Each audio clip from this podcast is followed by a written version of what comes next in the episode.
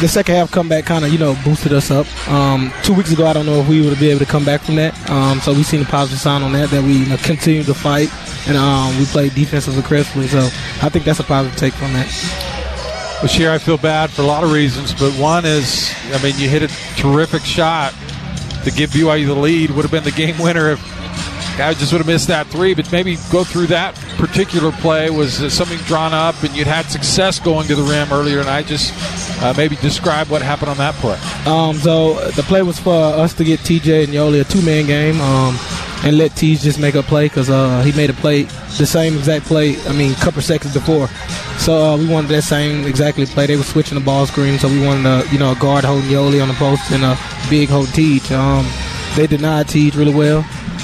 Um, so I called Yo for a two man game with just me and him, and I was able to attack and get a score. It is finals week now, isn't it? Yeah, yeah, yeah, definitely. How's it going to go for you? I'll be all right. Um, I maybe got two finals, um, so I'm, it's not that much. Um, just get home. They get today Monday off, so we'll be able to study and just get stuff finished with. And then back out on the road. Another tough game coming your way in a week at uh, at San Diego State. Chance Yeah. to make up and uh, maybe you get one back from today. Yeah, hopefully.